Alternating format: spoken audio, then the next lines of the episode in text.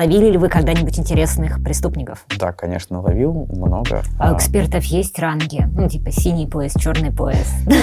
А, ну, каких-то там звезд и полос мы никому не даем. Кто больше проектов закрыл, все. Название программы намекает на Skynet, восстание машин и планы по захвату мира. Будет э, грустно и невкусно. А вы сами-то чего хотите?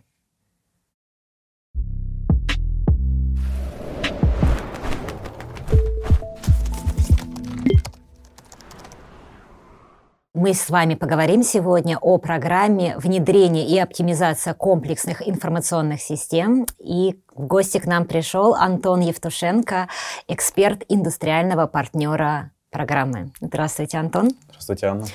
Ну, я хочу сказать, что название программы намекает на Skynet, восстание машин и планы по захвату мира. Раскройте завесу тайны. Про что будет программа? А, что будут уметь ваши студенты, выпускники? Звучит страшновато, но на самом деле не все так страшно, как кажется. Вот, а, значит, программа, по сути, будет нацелена на то, чтобы а, передавать людям компетенции так называемых SRE-инженеров, то есть инженеров, связанных с надежностью систем, с которыми, собственно, они, с которыми они работают. Надежность у нас складывается из следующих основных моментов. Система должна работать а, качественно и отказоустойчиво. В идеале, если еще система будет масштабируемая. Вот, потому что бизнес любит расти, расти он любит внезапно, и поэтому, конечно, здорово, если есть возможность куда расти, и нет никаких ограничений с точки зрения, соответственно, информационной системы. Вот. А, ну, собственно, вот, наверное, самые важные моменты. Не знаю, дорогие слушатели, стало ли вам понятнее но хотелось бы чуть-чуть больше а, деталей. О каких информационных системах мы говорим прежде всего? Угу. Ну, смотрите, как бы я, так скажем, рассказываю с высоты своего опыта, да, то есть наши информационные системы, с которыми мы работаем, непосредственно построены на базе нашего программного продукта, вендором которого мы и являемся.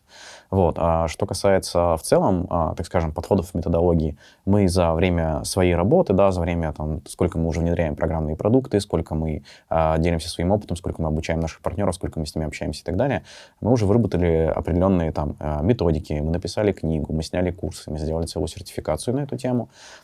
Вот. И, соответственно, а, опыт в целом, пока, ну, практика показывает, что на самом деле опыт, который мы имеем, он а, в некоторой степени универсальный. То есть придете вы сопровождать систему, там, не знаю, на базе условно там SAP, да, нашего конкурента, да, или на базе там еще чего-то, какого-то другого программного продукта, в любом случае у вас будет а, одна и та же похожая инфраструктура. Пользователь работает с каким-то а, лицом, неважно, веб-лицом там или лицом какого-то приложения, да.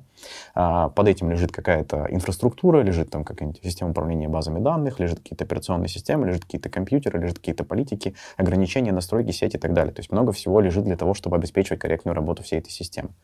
Вот. А, ну, для того, чтобы все, весь этот зоопарк красиво и хорошо работал, нужно, чтобы кто-то понимал, как оно в принципе должно работать.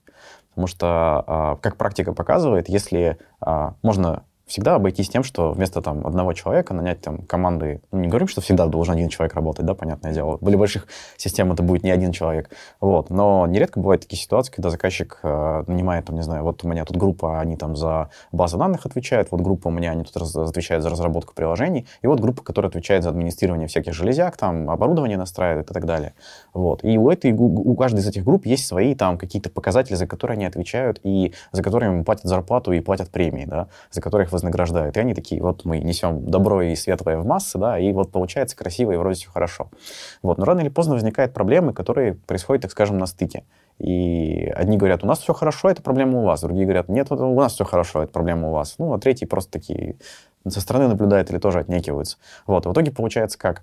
А, вроде никто не виноват, вроде у всех все хорошо, но при этом а, простой в программе, в работе программы периодически случается, да, сбои происходят, и а, пользователи жалуются о том, что все плохо работает, и бизнес, конечно, недоволен, потому что тоже от всех этих простоев он теряет деньги в том или ином, в том или ином виде.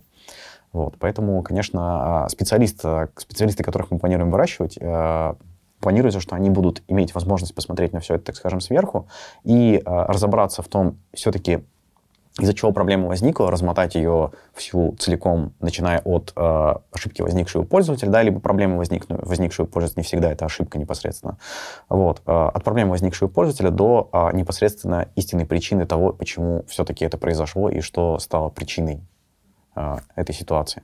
Индустриальным партнером программы является фирма 1С. Антон, я пока об этом а, не упомянули, не знаю, как а, у наших слушателей, но у меня есть а, опыт в каком-то роде травматичный первый опыт а, а, встречи с а, 1С, когда я училась в университете и ездила а, на стадион заниматься физкультурой. В сентябре я помню, что я выходила со станции Савеловская и видела огромный желто-красный плакат, на котором было написано 1С а, пройти курсы, чтобы стать бухгалтером. Я так понимаю, Антон, из вашего ответа, что вы не учите бухгалтеров. Да, мы не Очевидно, вы учите а, каких-то специалистов широкого а, профиля. Кто же может пойти на вашу а, программу? Кто эти люди? Какой бэкграунд у них должен быть, и, собственно, какие компетенции они получат. Ну, я бы тут сказал, что специалист, наверное, не широкого профиля, да, все-таки, а он, он, он широкого профиля, но в техническом контексте скорее, да, здесь немаловажное уточнение. Вот, то есть э, наши специалисты не обязаны знать там учет, да, и не обязаны знать, как программа внутри работает с точки зрения непосредственно там пользовательского интерфейса. Ну, то есть наши специалисты, специалистов, которых мы планируем э, выпускать, им должно быть не сильно важно до того, какие там бизнес-процессы есть и как именно они с точки точки зрения учета реализованы. Да? Это больше все-таки к функциональной части, и для этого есть отдельные э, разработчики и отдельные специалисты. Вот. А, собственно, отвечая на вопрос, кому может быть интересно, обучение на нашей программе. Ну, это в первую очередь, наверное, выпускники технических, технических вузов, которые а, понимают, что они хотят вот а, быть такими специалистами, да, хотят вот расследовать такие проблемы, э, изучать это, строить интересные высоконагруженные отказоустойчивые системы, э, хотят научиться их строить, хотят научиться их сопровождать, эксплуатировать корректно и хотят их э, расследовать проблемы, если они там возникают. То есть так скажем, не такая, такая скорая помощь или какой-то детективный элемент во всей этой истории есть. Вот. А, с точки зрения того, еще кто еще, кому еще может быть полезно обучение на нашем по нашей программе, это, собственно, э, люди, которые уже э, в какое-то время поработали по IT-специальностям, да, там поработали разработчиками, поработали, не знаю, там, системными администраторами, да, там, администраторами баз данных и так далее.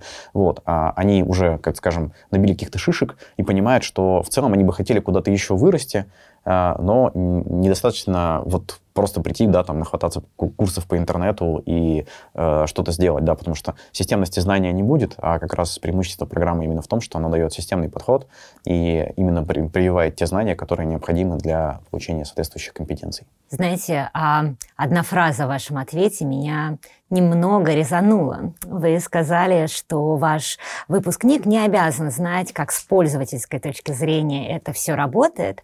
И надо сказать, что, наверное, как у любого взрослого человека, который работал в больших организациях, у меня на определенном этапе произошла ретравматизация системы 1С, когда а, а, разные ну, документооборот университета перешел на пользование этой программы. Сразу скажу, что э, все, травма исчерпана. Сейчас очень неприятно работать в этой э, системе, но, тем не менее, один вопросик все-таки остался. А когда будет красиво? Ну, тут, наверное, можно ответить следующим образом. Смотрите, как бы тот интерфейс, который он есть, ну, как бы на вкус и цвет все фломастеры разные, да, поэтому, конечно, кому-то может нравиться, кому-то не нравится. На самом деле, с точки зрения интерфейса, где-то пару лет назад был довольно сделан большой шаг в сторону того, что можно в целом каким-то, каким-то образом кастомизировать и изменять. Вот, в том числе некоторые там компании начали раскрашивать под корпоративные цвета там и так далее. То есть мы там отказались от классической гаммы, да, цветовой, то есть ее можно поменять, точнее, гамма классическая осталась та же, но поменять ее можно на свое усмотрение, на свой вкус и цвет. Вот, соответственно, на самом деле, если приложить руку и усилия, и приложить усилия дизайнеров, а, к верстке программ непосредственно, то на самом деле можно сделать очень, очень красивый интерфейс, и так сходу никогда не скажешь, что оно сделано на 1С. Мы такие эксперименты все внутри проводили, вот, ну, собственно, получается хорошо и интересно, и даже пытаемся их в некотором а, виде внедрять, да, там в нашей группе. Есть коллеги, которые занимаются разработкой одного из наших там продуктов, который помогает как раз вот и э, специалистам, которых мы планируем выпускать на этой программе, есть у нас там корпоративный инструментальный пакет, вот, собственно, в составе него есть один из продуктов, который мы решили, так скажем, вывести немножко на новый уровень и потихоньку начать его его а, модифицировать. Ну и на самом деле вот с точки зрения интерфейса получилось э, намного сильно отличающийся от того, что было до этого, да, то есть до этого был такой интерфейс, который вот понятен вот программисту. Все, вот э, обычному человеку он непонятен. Сделали красиво с картинками, э, с графиками, с анимацией, получилось э, хорошо, здорово, интересно. На партнерском семинаре мы его предоставляли на нашем, э, людям было интересно и прям был такой даже вау-эффект. Вот, что касается дальше интерфейса, здесь еще есть некоторый момент, да, как бы э, сейчас язык, который есть э, у 1С основной, на котором написано подавляющее большинство а, бизнес-приложений, это 1С предприятия 8. Э, на базе этой платформы все пишется и используется. Вот. Но также сейчас развивается еще новый язык, Называется он 1С, 1С предприятие элемент, насколько я помню, а, название. Вот, собственно, его преимущество в том, что он реализован уже на базе других технологий, и в целом, вот, ну, мы с коллегами в том числе разрабатываем часть продуктов на базе этого решения нового.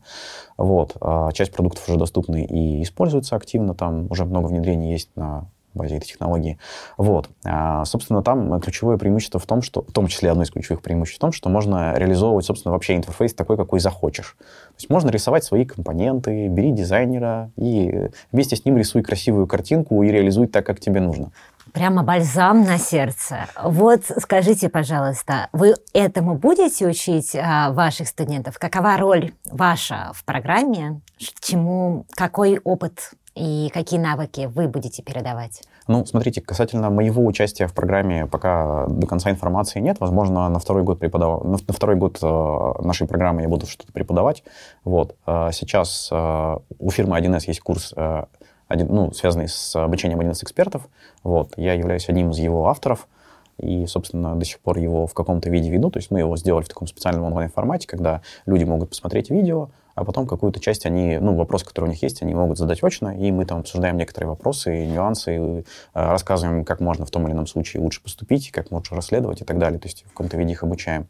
Вот. Э, возможно, моя роль в э, этом курсе в каком-то таком виде будет, возможно, я буду преподавателем одной одной из программ, но пока это до конца еще неизвестно, и, возможно, подробности появятся позже.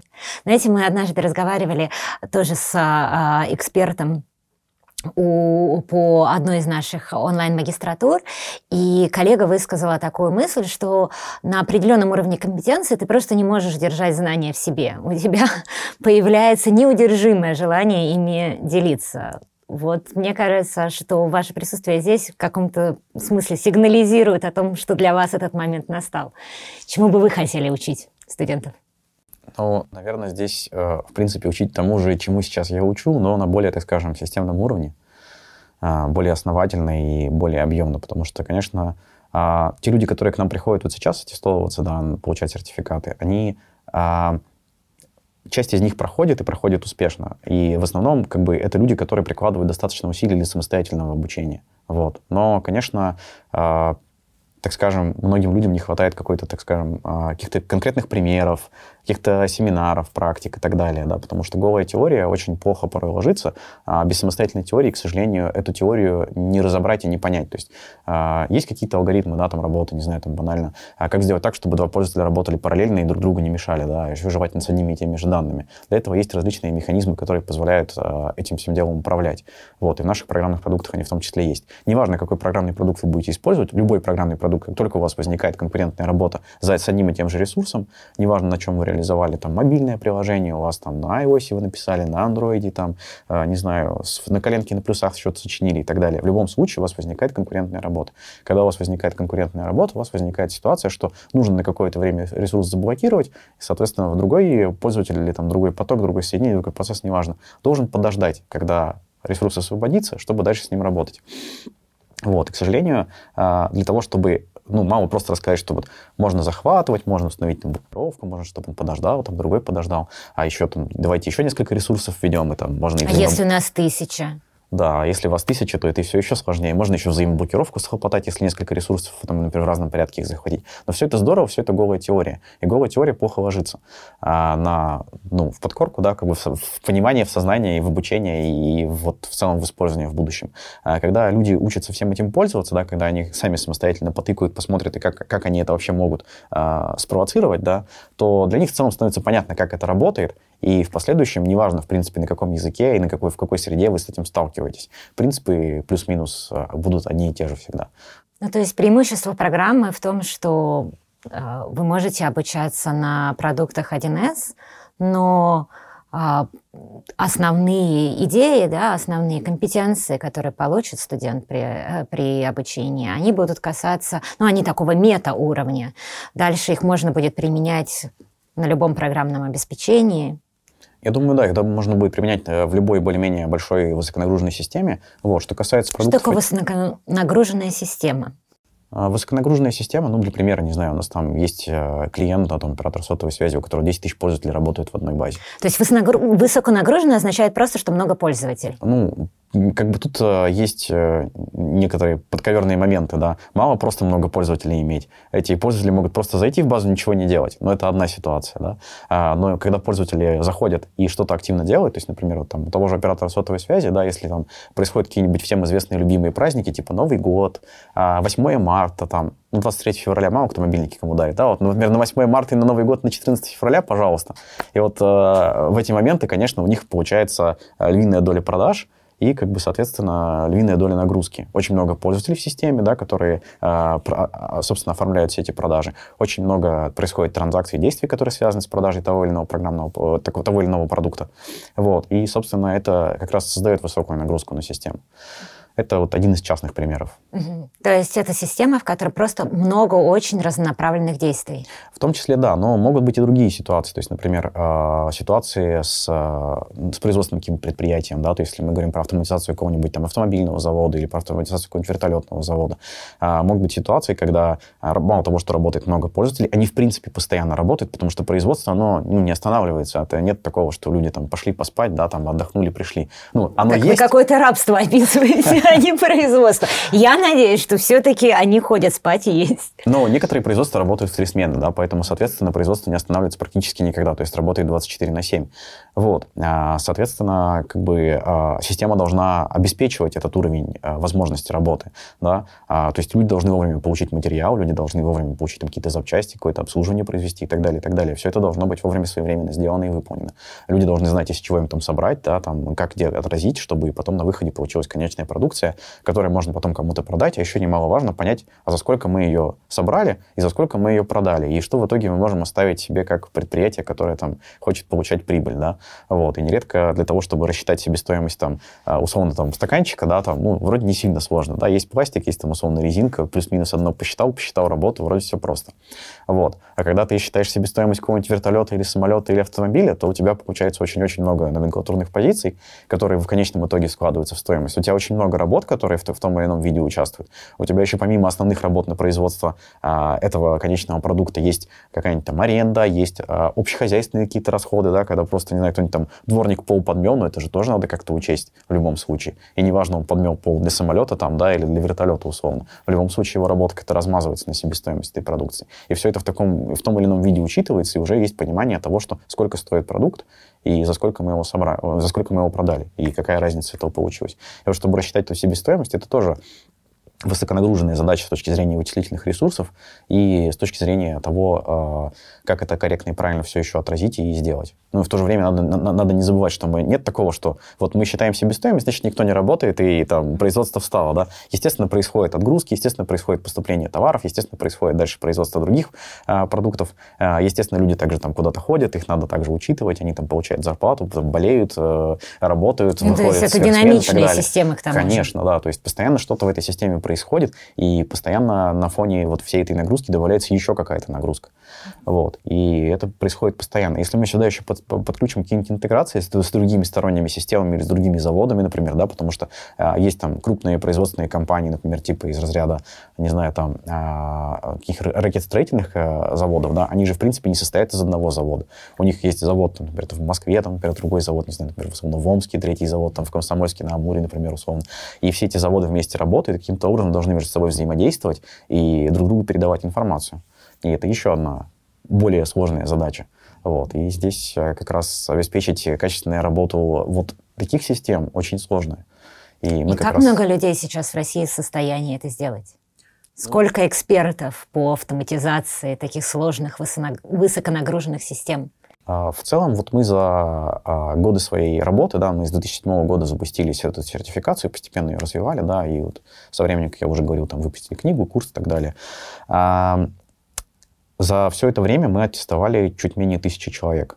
Вот. То есть если в целом посмотреть на рынок, да, на рынке там 1С-специалистов, их там несколько сотен тысяч, то вот менее тысячи из них имеют эту сертификацию.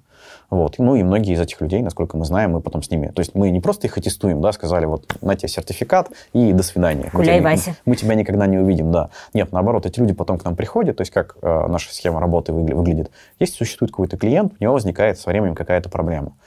Ну, это конкретно сейчас описание работы вот э, нашей группы в фирме 1С. А, здесь не, не, не только с SRE инжинирингом связано, да, это именно вот непосредственно как, в чем наша работа заключается. Есть клиент, у него возникает проблема. Он приходит к нашим партнерам, потому что мы по партнерской программе работаем, да, и говорит, типа, вот у меня тут плохо, медленно работает. Если партнер э, чувствует, что у него компетенции достаточно, он может самостоятельно с проблемой справиться. Если партнер чувствует, что ему нужно там надежное плечо, да, то он может прийти в фирму 1С и сказать, ребят, вот у меня есть крупный клиент, я хочу, чтобы у него все работало классно, но вот э, есть некоторые сомнения, опасения, что я могу в какой-то момент не вытянуть. Вот, поэтому вот давайте вы поможете, поучаствуете и так далее. Вот, соответственно, мы во всем этом деле участвуем, мы там курируем все это дело, помогаем составить проектный план, а, помогаем составить работы, а, оцениваем там их на здравомысленность. Вот, если что-то где-то не так, мы и корректируем. И, соответственно, после того, как все согласны с планом, да, все согласовали бюджет, мы приступаем к работам. Собственно, получается, а, эксперт со стороны партнера, которого мы, по сути, аттестовали, он а, выполняет непосредственно работы у клиента, да, то есть либо напрямую, либо там, ну, как они уже договорятся. Здесь там тоже нюансы разные бывают. Если интересно, могу о них отдельно рассказать. Вот. Собственно, либо, ну, то есть он выполняет непосредственно работу руками, то есть он собирает необходимые технологические данные, встраивает определенные метрики, э, настраивает там журналирование, логирование, смотрит, как работает оборудование, все это вместе собирает, анализирует и говорит, вот смотрите, ребят, я вот э, провел анализ, э, думаю, что у них система медленно работает, потому что, потому что, потому что. Мы смотрим на его выводы и говорим, да, все молодец, красиво, или нет, слушай, вот здесь вот здесь у нас сомнения, давай-ка ты нам предоставишь еще вот эти, вот эти, вот эти данные, мы их проанализируем и скажем, где именно все-таки находится проблема, потому что, ну, бывает такое, что... А у экспертов есть ранги? Ну, типа синий пояс, черный пояс? Не, у нас, конечно, есть рейтинг экспертов, но он, так скажем, а, больше основывается на том, что просто кто больше проектов закрыл, и все.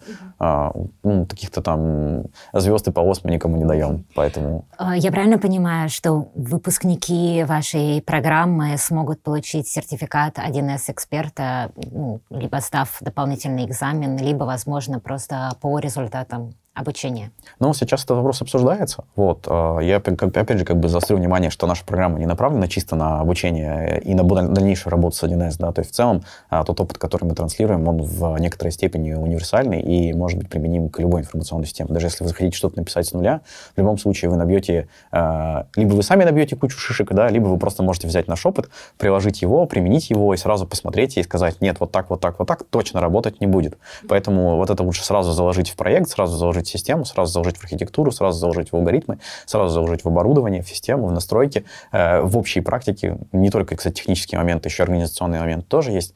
Вот. И, собственно, сразу это учесть и заложить. Вот. Что касается получения сертификата, то этот вопрос пока не решен до конца. В любом случае, сдать будет гораздо проще, если будет сдача. Если будет выдача автоматическая, то, ну, собственно, значит, об этом будет какая-то дополнительная информация. Вы упомянули, что иногда работа а, с высоконагруженными системами, она похожа на детективное расследование.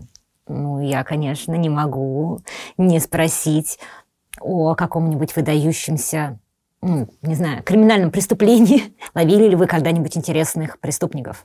Ну, да, конечно, ловил много. Вот. А, здесь, наверное, не получится рассказать простым языком, поэтому здесь будет очень сложно, много сложных терминов, но... Ничего, я не, скром, как бы, не скромно буду переспрашивать значение слов. Собственно, ну вот а, один из примеров а, возник не так давно, так скажем, да, когда, а, значит, клиент говорит, вот вы знаете, вот у нас наша система большая, там, там работает несколько там, сотен пользователей, да, ну, в целом у них работает много пользователей, у них они просто разделены на разные, так скажем, организации, вот. Конкретно вот, э, вот для этой организации выделена информационная база, информационная система, в ней работает там какое-то количество пользователей. Они говорят, вы знаете, периодически у нас вот все работает медленно. Вот все работало хорошо, хорошо, хорошо, там несколько дней может все хорошо, потом бац, медленно.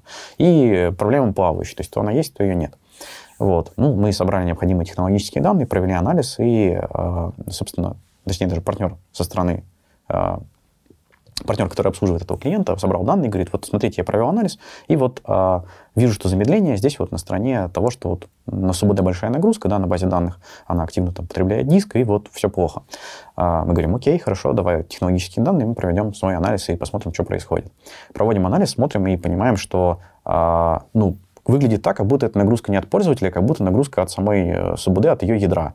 А, чего Что быть по-хорошему? Ну, это система управления базами данных.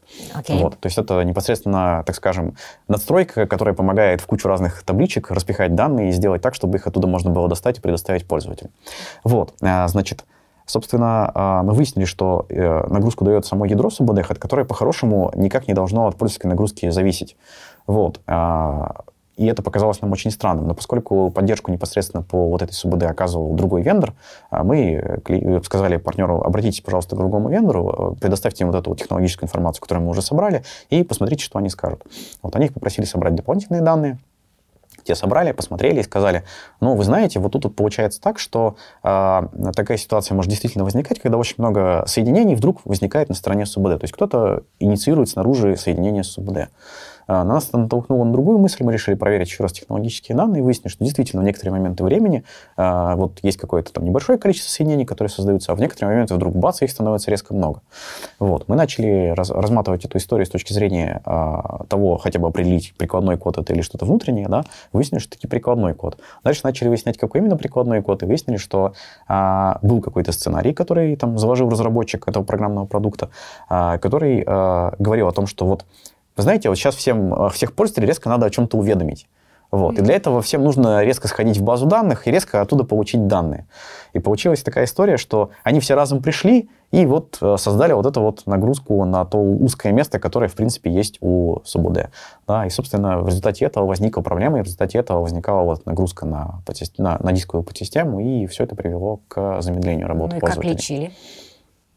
Как лечили. Но, скорее всего, просто посмотрим на этот функционал, проанализируем его и э, примем решение, как можно сделать так, чтобы это либо не одновременно возникало у всех, да, либо это возникало по требованию и так далее. То есть ну, здесь нужно просто применить другой подход к решению этой задачи и поменять существующий, существующий алгоритм на что-то более актуальное, свежее. А что вы можете посоветовать абитуриентам вашей а, программы? Вот осталось относительно немного времени для того, чтобы на программу а, поступить. Что абитуриент может сделать сейчас, чтобы ему было легче учиться? А на самом деле, в какое- какое-то время поработать, все-таки вспомнить э, специальности, потом уже, поняв э, свои потребности, приходить за обучением. Потому что все-таки в первую очередь кажется, что э, обучение без потребности, без понимания, зачем ты это хочешь, оно, так скажем, будет, может иметь свои последствия в виде там, напрасно потраченного времени, да, тем более, что курс высоконагруженный. Поэтому как бы здорово было бы, если бы у человека была потребность. То есть он либо четко понимает, что он хочет быть сырье-инженером, либо он уже а, имеет какой-то опыт и такой понимает, что а, мне не хватает каких-то определенных знаний, мне не хватает систем для того, чтобы либо эффективнее решать свои существующие задачи, да, либо а, уйти куда-то выше. Допустим, наш предполагаемый абитуриент и мотивирован, и обладает достаточным а, опытом и навыками. Может быть, у вас есть какие-то профессиональные ресурсы, какие-то подкасты, которые вы слушали, или книжки, которые изменили ваши а, взгляды на профессиональное поле, и вы могли бы поделиться своими рекомендациями